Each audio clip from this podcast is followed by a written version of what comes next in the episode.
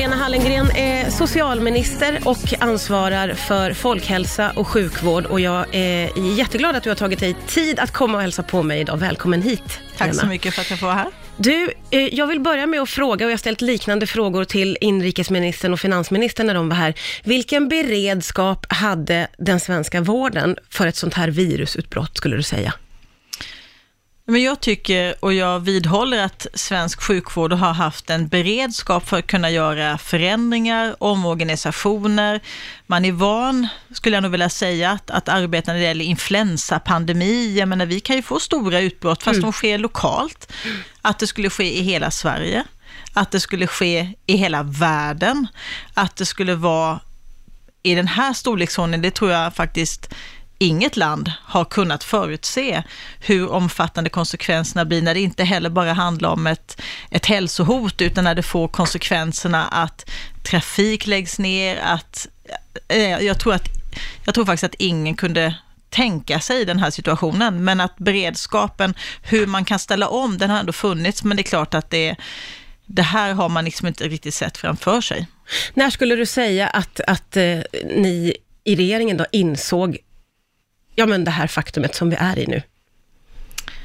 Jag har inte ett datum på det, men samtidigt som, som man noterade att man har de här coronafallen i Kina, samtidigt som man noterade att det kunde komma fall, när man insåg att, liksom att, det kom, att en smitta sprider sig. Under hela den tiden så följdes detta av WHO, Världshälsoorganisationen och EU har en egen smittskyddsmyndighet faktiskt som ligger utanför Stockholm i Solna.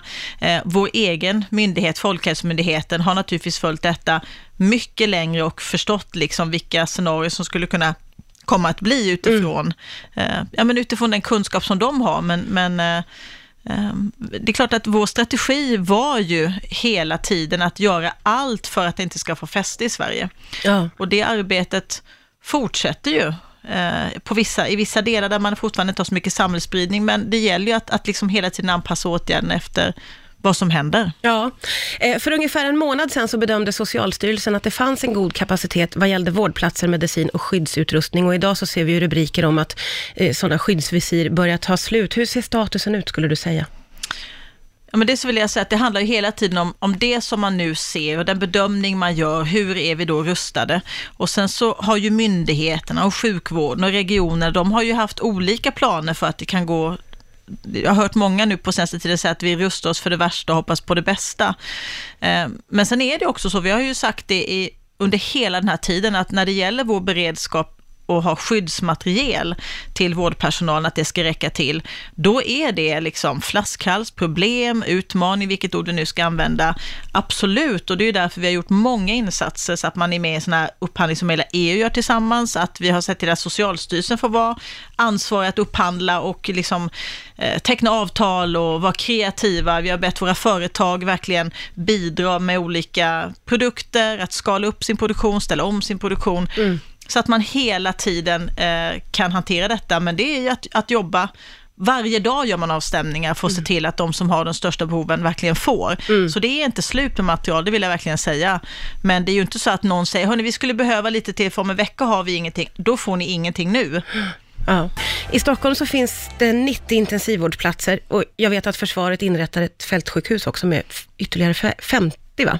Ja, nej, eh, faktiskt inte alls så lite skulle jag säga, utan man har 90 ordinarie platser, men nu är det säkert ja, det är säkert en och en halv vecka sedan som de själva berättade att på några dagar så kan vi öka med 50 procent, ge oss en vecka så har vi dubblat och vi kan ytterligare öka. Så att eh, jag kan inte exakta siffran i Stockholm, men, men ha, man har ju absolut vidtagit åtgärder som har ökat resurserna rejält och eh, jag tror att det var igår i Aktuellt, om jag får göra reklam i en annan kanal, så var det faktiskt någon med mycket mer kunskap än jag, eh, ansvarig eh, i någon del av sjukvården, jag vill inte namnge någon, men som just beskrev att det handlar om att man har skalat upp, att man ser till att både eh, rekrytera personal, se till att ge förutsättningar för den personal som finns och så, mm. så att det är absolut inte 90 plus 50, utan det är betydligt mer än så och eh, att också sätta upp ett, ett sjukhus ute vid Älvsjömässan, det är helt korrekt. Mm. Det är ju en eh, otroligt speciell tid för alla. Eh, jag hörde att filosofer vid Göteborgs universitet har fått i uppdrag att snabbt ta upp riktlinjer för hur vårdpersonal ska prioritera bland smittade patienter, eh, om det skulle liksom komma till det. Vad tänker du om det? Ja, det är ingen som snabbt ska ta fram riktlinjer, utan Socialstyrelsen har ju en expertis som tittar på hur ska prioriteringen se ut?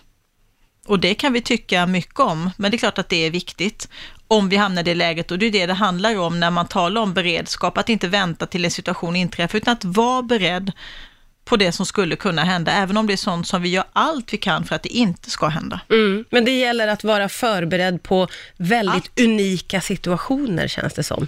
Ja, vi är ju i en kris som, ja men jag tror ingen av oss eh, nu levande precis varit med om det. Det är klart att de som upplevde ett världskrig inser jag har upplevt en helt annan tid, men om vi talar efter det, Mm. så är det klart att det här är en, en kris som vi inte har liksom sett något liknande. Mm. Och jag tänker inte bara på att det är ett hälsohot, utan allt som det också för med sig när länder stänger gränser, när människor isoleras, när man, man blir av med jobben, alla de konsekvenser som blir när människor inte kan betala hyra, vad det betyder för barn och unga när föräldrarnas ekonomi inte räcker till. Det, Mm. det är otroligt mycket vi behöver som samhälle tänka på framöver. Eh, Vi har ju fått både ris och ros från andra länder i hur vi i Sverige har hanterat den här situationen.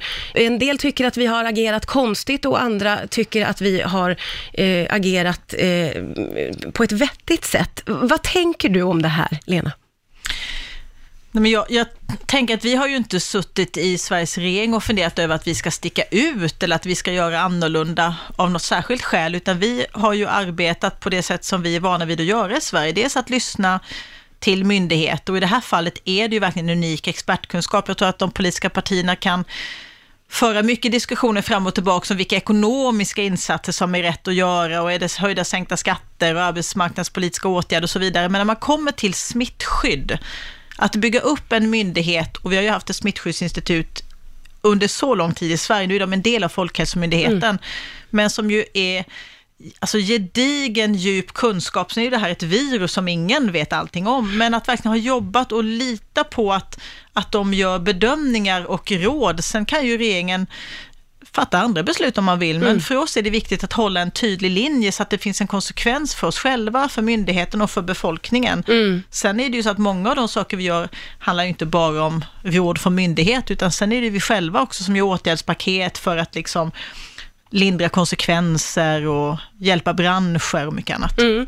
Jag uppfattar det som att väldigt många av svenskarna litar mycket på, myndighet, på myndigheten i fråga nu då, och att man lyssnar på eh, vad ni säger. Upplever du det så också?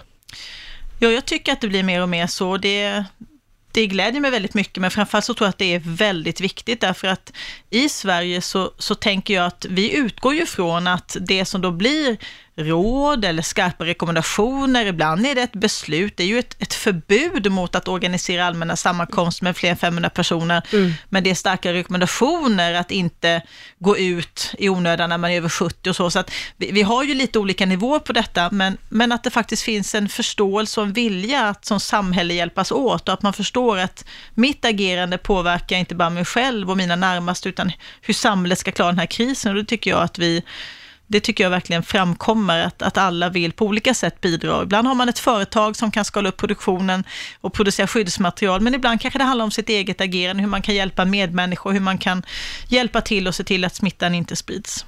Vilken är den största utmaningen vi har framför oss, tror du? Ja, men fortfarande så känner jag att vi har ju hela smittspridningen framför oss. Det har bara börjat.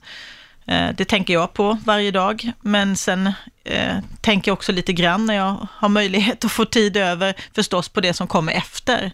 På alla människor som riskerar att inte få tillbaka sitt jobb och branscher som inte kan komma igen. Och inte hela branscher, men alla i branscherna kommer inte kunna komma igen.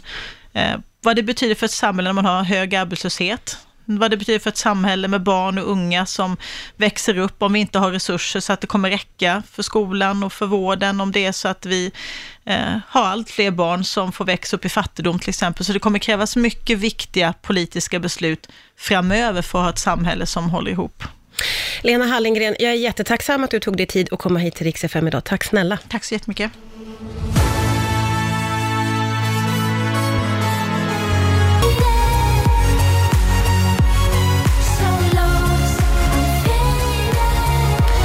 Socialminister Lena Hallengren som gästar mig. Eh, det är ju så att eh, det känns lite som att vi i Sverige kanske har eh, tagit ett lite annat grepp om coronakrisen än vad många andra länder har gjort. Många har ju stängt gränser och satt i karantän. Eh, och det jag har kunnat läsa senaste dygnet är att vi får liksom både ris och ros. En del tycker att vi har agerat konstigt och andra tycker att vi har eh, agerat eh, på ett vettigt sätt. Vad tänker du om det här, Lena?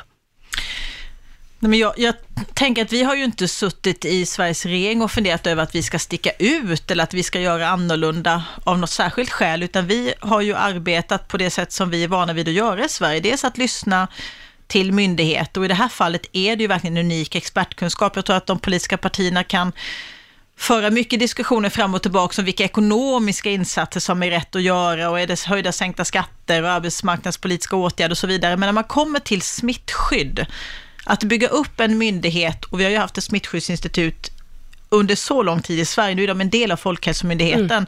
men som ju är alltså gedigen djup kunskap. Sen är det här ett virus som ingen vet allting om, men att verkligen ha jobbat och lita på att, att de gör bedömningar och råd. Sen kan ju regeringen fatta andra beslut om man vill, men mm. för oss är det viktigt att hålla en tydlig linje så att det finns en konsekvens för oss själva, för myndigheten och för befolkningen. Mm. Sen är det ju så att många av de saker vi gör handlar ju inte bara om råd från myndighet, utan sen är det vi själva också som gör åtgärdspaket för att liksom lindra konsekvenser och hjälpa branscher och mycket annat. Mm. Jag uppfattar det som att väldigt många av svenskarna litar mycket på, myndighet, på myndigheten i fråga nu då, och att man lyssnar på eh, vad ni säger. Upplever du det så också? Ja, jag tycker att det blir mer och mer så. Det, det glädjer mig väldigt mycket, men framförallt så tror jag att det är väldigt viktigt, därför att i Sverige så, så tänker jag att vi utgår ju från att det som då blir råd eller skarpa rekommendationer, ibland är det ett beslut, det är ju ett, ett förbud mot att organisera allmänna sammankomster med fler än 500 personer, mm. men det är starka rekommendationer att inte gå ut i onödan när man är över 70 och så, så att vi, vi, har ju lite olika nivåer på detta, men, men att det faktiskt finns en förståelse och en vilja att som samhälle hjälpas åt och att man förstår att mitt agerande påverkar inte bara mig själv och mina närmaste, utan hur samhället ska klara den här krisen. Och det tycker jag att vi det tycker jag verkligen framkommer, att, att alla vill på olika sätt bidra. Ibland har man ett företag som kan skala upp produktionen och producera skyddsmaterial, men ibland kanske det handlar om sitt eget agerande, hur man kan hjälpa medmänniskor, hur man kan hjälpa till och se till att smittan inte sprids. Vilken är den största utmaningen vi har framför oss, tror du?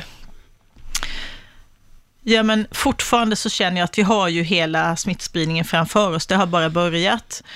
Eh, det tänker jag på varje dag, men sen eh, tänker jag också lite grann när jag har möjlighet att få tid över, förstås på det som kommer efter. På alla människor som riskerar att inte få tillbaka sitt jobb och branscher som inte kan komma igen. Och inte hela branscher, men alla i branscherna kommer inte kunna komma igen. Eh, vad det betyder för ett samhälle när man har hög arbetslöshet, vad det betyder för ett samhälle med barn och unga som växer upp om vi inte har resurser så att det kommer räcka för skolan och för vården, om det är så att vi eh, har allt fler barn som får växa upp i fattigdom till exempel. Så det kommer krävas mycket viktiga politiska beslut framöver för att ha ett samhälle som håller ihop. Lena Hallengren, jag är jättetacksam att du tog dig tid att komma hit till Rix FM idag. Tack snälla. Tack så jättemycket.